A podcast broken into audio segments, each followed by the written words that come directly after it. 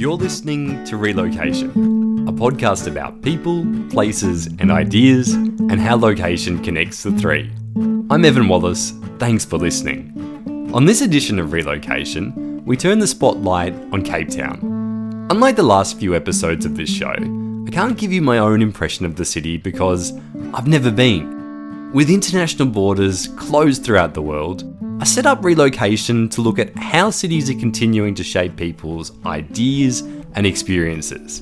In Cape Town, lockdown under COVID 19 has been particularly severe, with people barely able to leave their houses. It's timely then to reflect on how this period is challenging people's assumptions about where they live. Like so many of the guests who you have met on relocation, I stumbled across Deon Bing with a Twitter search of the hashtag Cape Town, and I'm glad that I did. Here's this week's guest on the show. Deon is someone who's incredibly positive about his city, and aside from a brief stint in London, he's lived there his entire life. One thing that really stands out about Deon is how much he has on the go. He has his own microbrew, hosts the local surf report on Cape Town FM radio, and runs his own video production business. He's an avid surfer and a lot of fun. In my interview with Deon, I was grateful for his even handed assessment of the city. He's a really hopeful and warm hearted guy, and I think you're going to enjoy this edition of Relocation, where we discuss life in Cape Town, the impact of COVID 19, and some of the challenges the city is facing. We'll pick up the conversation from where I asked him about what makes Cape Town unique compared to other cities in South Africa. You know, people say we, we're pretty friendly um, that you can engage and you can chat.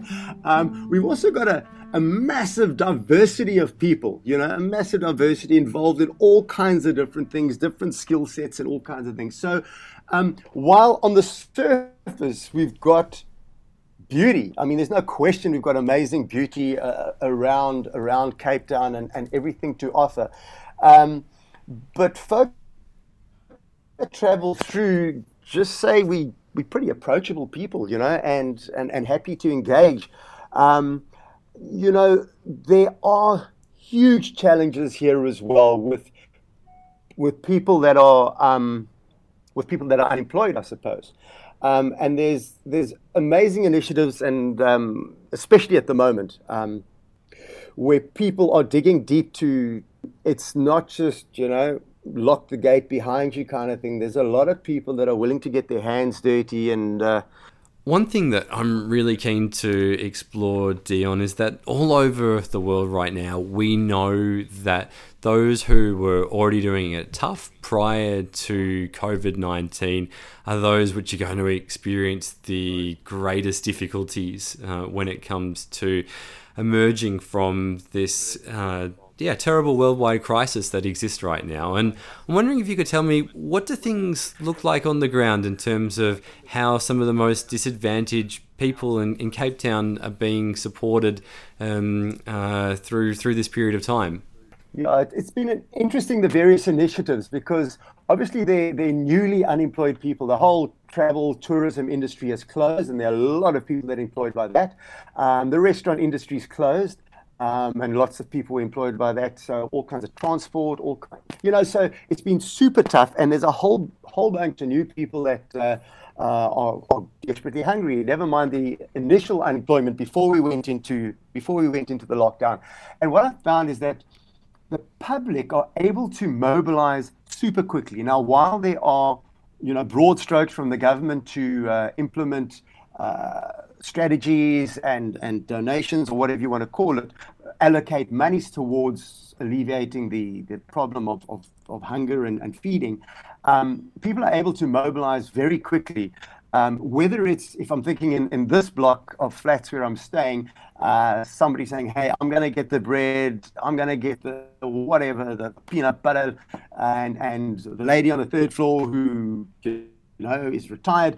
Maybe she can help making the sandwiches. And the third person on the way to the shop is going to, you know, give to some homeless folk they might meet. So uh, that's on a small scale. On a bigger scale, um, there have always been various feeding programs, whether it's for schools or vulnerable people um, that are homeless and in, in difficult situations. That infrastructure exists, but on a daily basis, you know yourself, you and me, we've got to eat every day, and that pipeline needs to be filled more and more daily.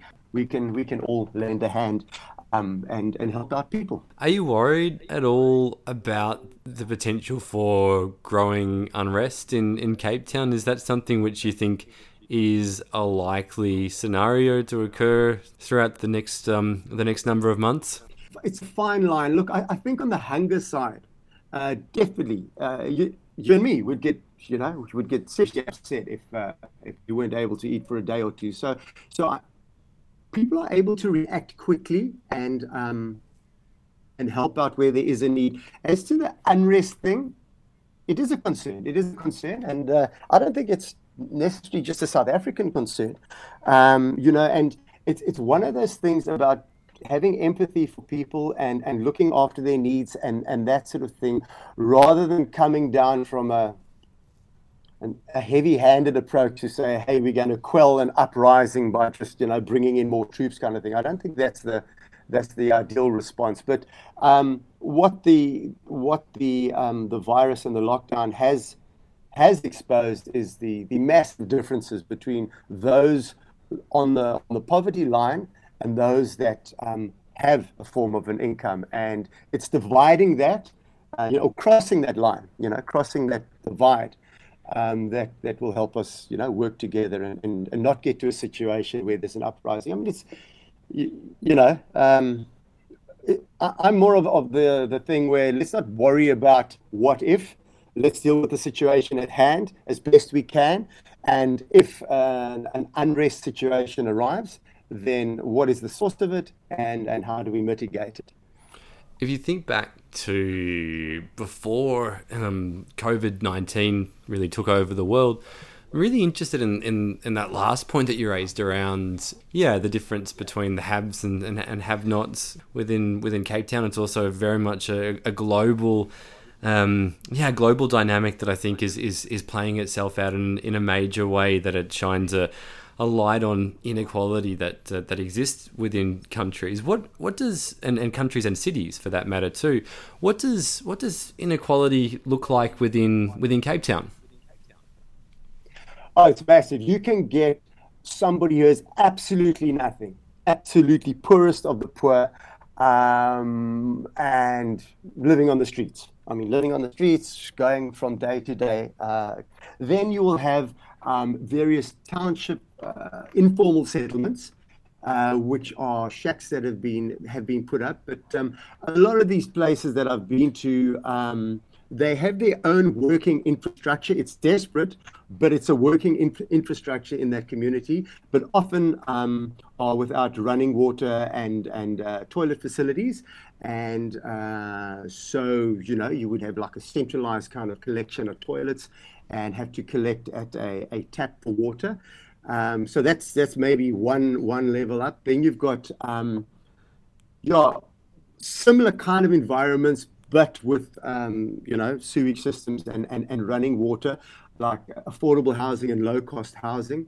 Um, but you know, some people might be living in desperate situations, but still able to to have a job, but the the income isn't enough to to move out of that um, the living conditions, you know, because. Um, look, I'm, I'm thinking for anybody, even a, a, young person out of varsities that had the benefit of a great education and a and a fortunate upbringing, um, is is challenged to get their toe in the door for a um, to purchase their own home.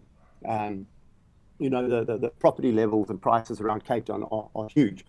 Um, rentals are tough as well. Obviously, at this time, people are negotiating rentals and, uh, you know, trying to, um, you know, negotiate with landlords and stuff to, you know, try and get through the month if they aren't able to to get the rent together because they don't have any employment. Um, but yeah, it's the yeah that I would say is the spread. You you can have a 50 million rand house and where there are people living in that versus somebody who's just put four walls made out of tin together. Um, all within you know a 50 kilometer radius of the city. That's really, really, really stark divide. Absolutely, absolutely. Um, thank you for, for painting for painting that picture, um, and I think um, that uh, that definitely.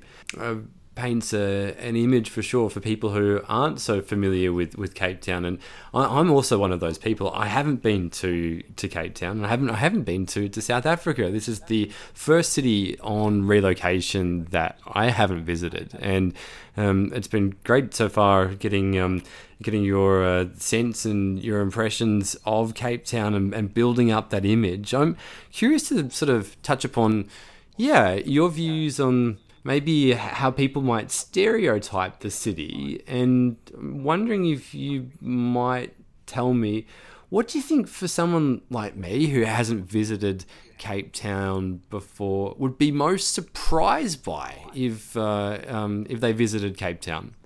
Yeah, that's that's interesting. Look, we have a beautiful city that uh, you will be able to see uh, endless wine estates go up the mountain and get great views of the of the sunset. But I, I, think it's important to to be aware of the of the challenges that are out there, and it it would be great to yeah to to to see both sides of the city.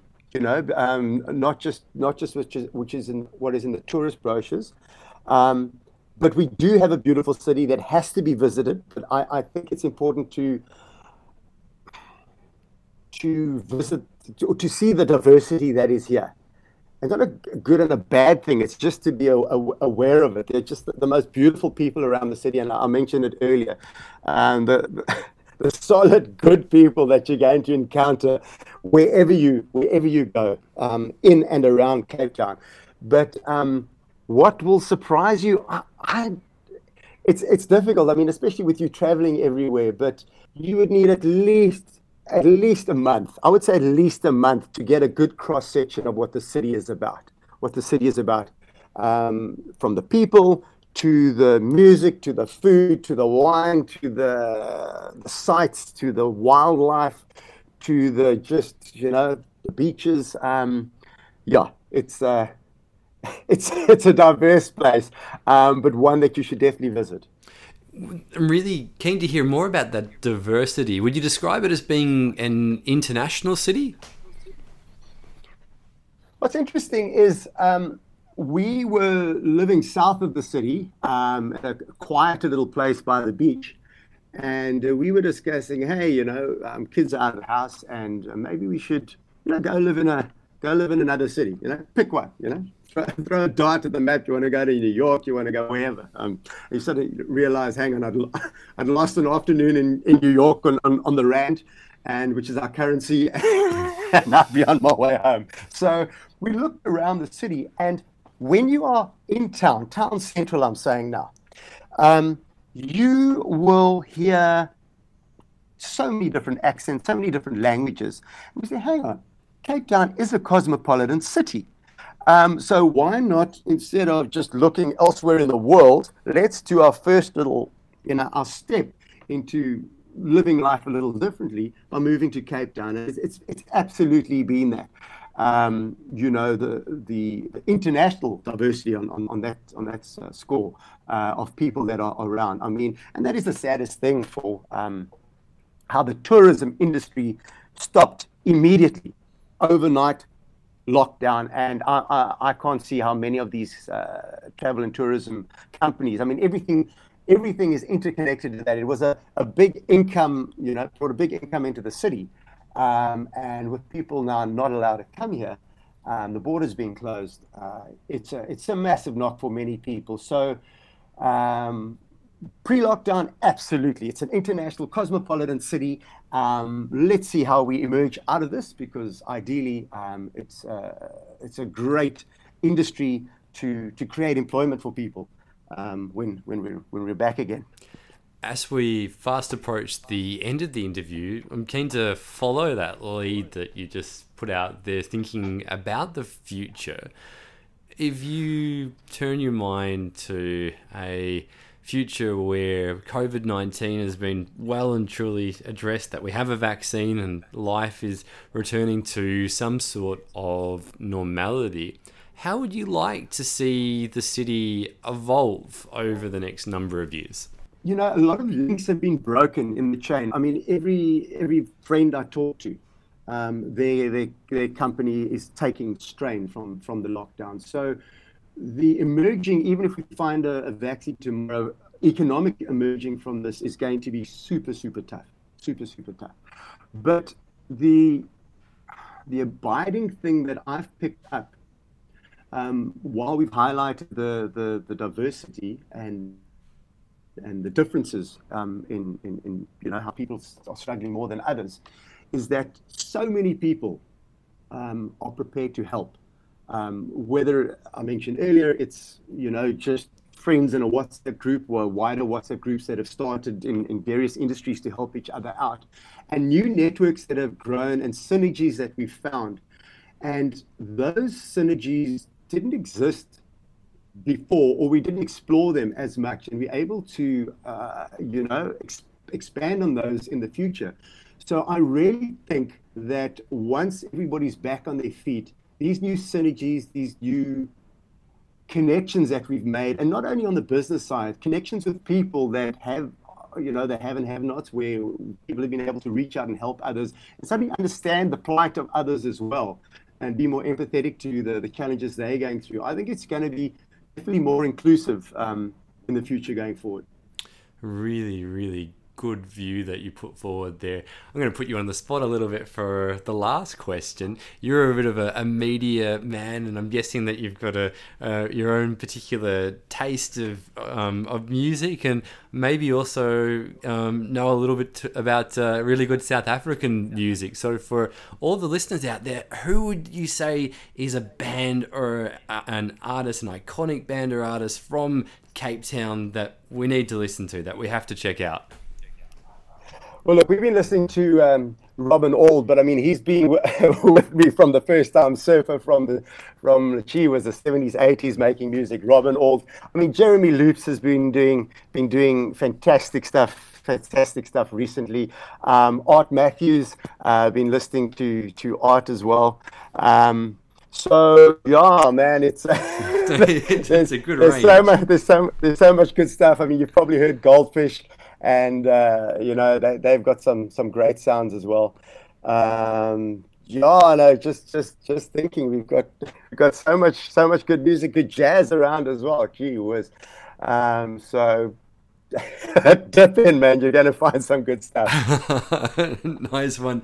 Deon, it's been a real delight chatting with you. Thanks so much for shining the spotlight on Cape Town. It's been great talking all things about what makes the city special, how it's responding to COVID 19, some of the challenges associated with the city, and, and hope going forward. Thank you so much for, for joining me on relocation.